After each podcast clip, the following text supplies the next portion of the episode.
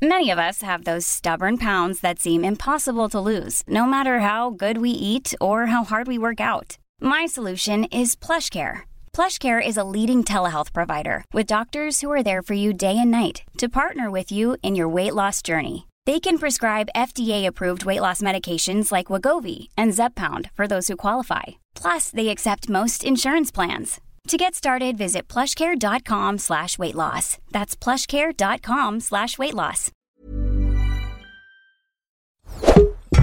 Tony Media. Het is oorlog in Europa. Gaan we allemaal dood in een kernoorlog? Nee, ik denk het niet. Gaat deze oorlog de wereld veranderen? Dat weet ik zeker. Met deze podcast probeer ik grip te krijgen op de oorlog.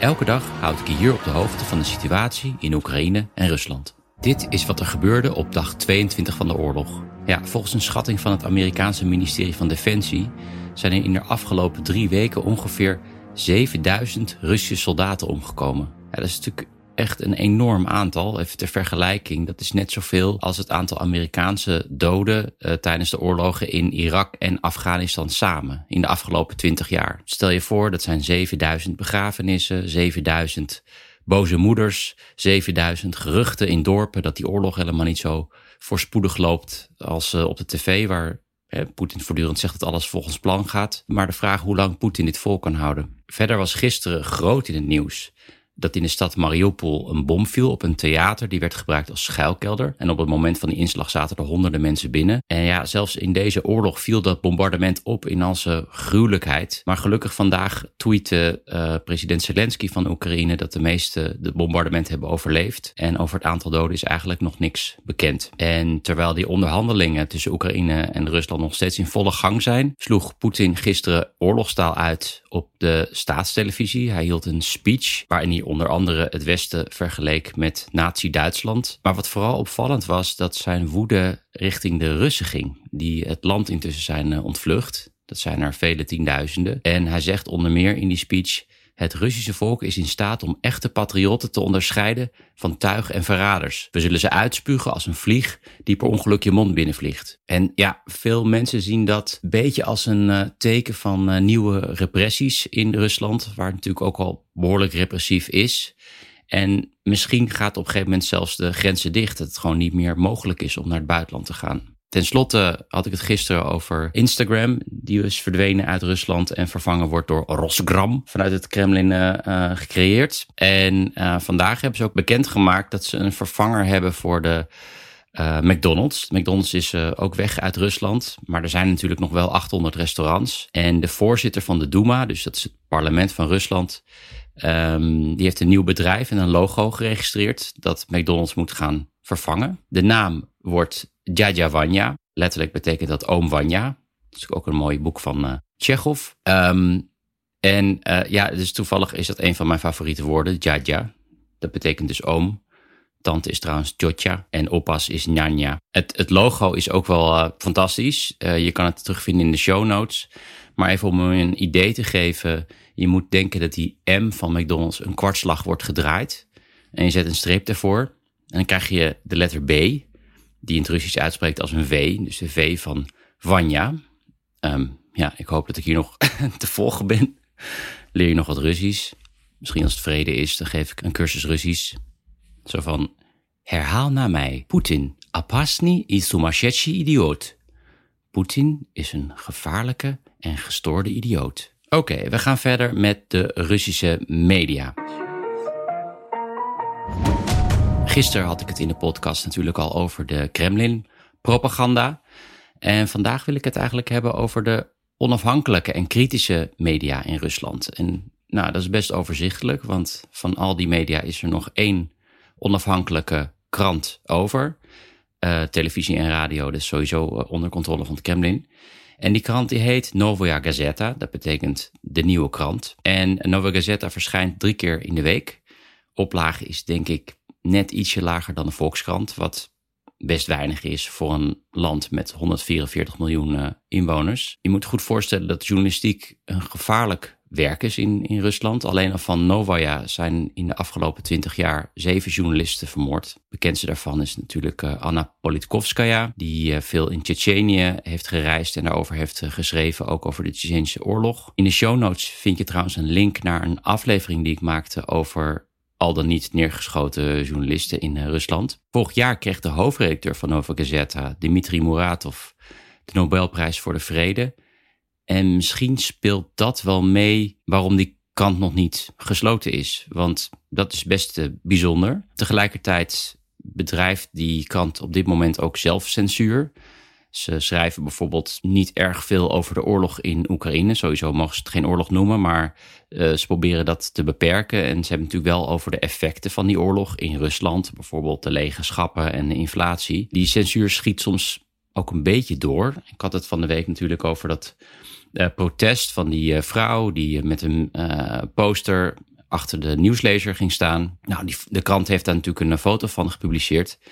En op dat bord stond dus, die die vrouw vasthield, stond no war. En ze hebben dus dat bord, hebben ze dus ook ja, weggewist omdat ze bang waren dat ze anders in de problemen zouden komen. Nou, dat vonden veel Russen dus eigenlijk te ver gaan. Dit was een beetje de introductie van Nova Gazeta. En morgen duik ik in de krant en um, ja, haal ik er een stuk uit om, uh, om te bespreken.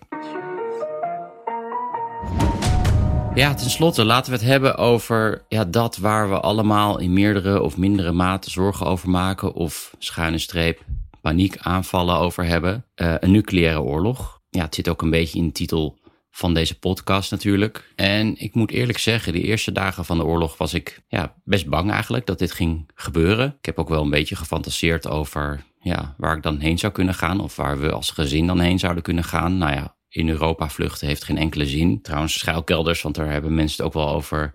Hè, dat er in Nederland zo weinig schuilkelders zijn, maar die hebben eigenlijk ook heel erg weinig zin bij een uh, nucleaire aanval. Het is ook wel interessant dat in Moskou in de jaren 50 de metrostations nog steeds heel diep werden gegraven. Want ze dienden ook als uh, schuilkelder voor een uh, nucleaire oorlog. Maar op een gegeven moment werden die bommen zo sterk dat het gewoon geen zin meer had. Dus je ziet dat die metrohaltes van de jaren 70 en van de jaren 80 gewoon ondiep zijn. En die diepe angst, bij mij in ieder geval, zat hem hierin dat ik na de invasie Poetin een beetje ben gaan zien als een irrationeel wezen. Ik zag de invasie als een compleet irrationele beslissing. Dus ja, wie weet zou die ook op die knop kunnen drukken om uh, raketten te lanceren. Nou, iedereen vond daar natuurlijk van alles van en uh, had daar een mening over.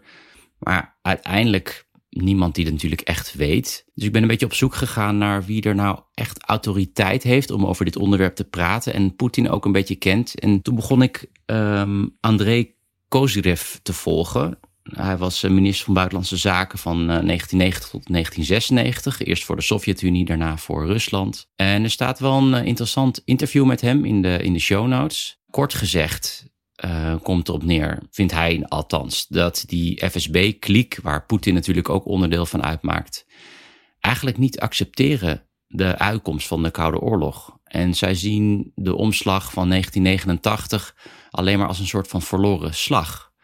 En zij zien Oekraïne alleen maar als een volgende slag in deze strijd voor herstel van het Sovjet-imperium. En Kozyrev uh, die zegt ook van, ja, die invasie was uh, verschrikkelijk, maar niet irrationeel. En hij denkt daarom ook dat Poetin niet zo snel op die knop gaat drukken. En hij zegt van ja, voordat Poetin die oorlog inging, maakte hij eigenlijk drie veronderstellingen. Ten eerste, Oekraïne is geen echt land. Mensen voelen zich niet Oekraïens. Die oranje revolutie van 2014, uh, die is puur gewoon door de westerse agenten uh, ja, gedokterd. En hij verwachtte dat mensen juichend de straat op gingen uh, als Rusland het land in zou trekken. Nou, dat is duidelijk een verkeerde aanname. Ten tweede, de staat van het Russische leger. Daar ben ik deze week al uitgebreid op ingegaan. Uh, Poetin had een heel erg rooskleurig beeld van, uh, van uh, zijn eigen leger. En ten derde ook ziet Poetin het Westen een beetje als een, een gebied in verval. Hij heeft ook gezien hoe slap het Westen reageerde toen in 2014 de Krim werd geannexeerd. Er waren toen weinig sancties eigenlijk. Europa ligt daar aan het gasinfuus van Rusland. En zelf had ik eerlijk gezegd ook niet gerekend op zulke heftige sancties. Dus eigenlijk die drie aannames van Poetin voor de invasie zijn verkeerd geweest, maar wel ja, op rationele gronden geweest. Dus Voor mij is dat toch echt iets om aan vast te houden. En iets anders. Uh, het gaat voortdurend over de risico's op een, uh, een, nucleaire oorlog als er een no-fly zone bijvoorbeeld wordt ingesteld, als het Westen zich gaat mengen in de strijd in Oekraïne. Iets soortgelijks heeft zich al eens voorgedaan in Syrië.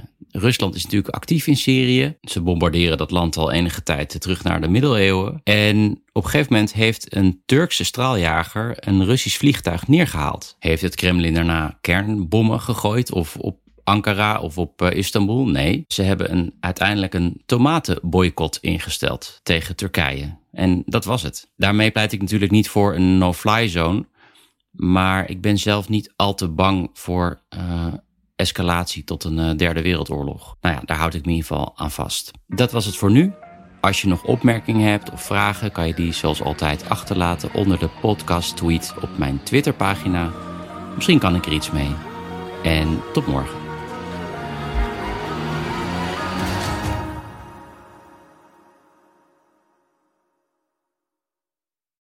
Made USAA insurance for veterans like James. When he found out how much USAA was helping members save, he said, It's time to switch. We'll help you find the right coverage at the right price. USAA. What you're made of, we're made for. Restrictions apply.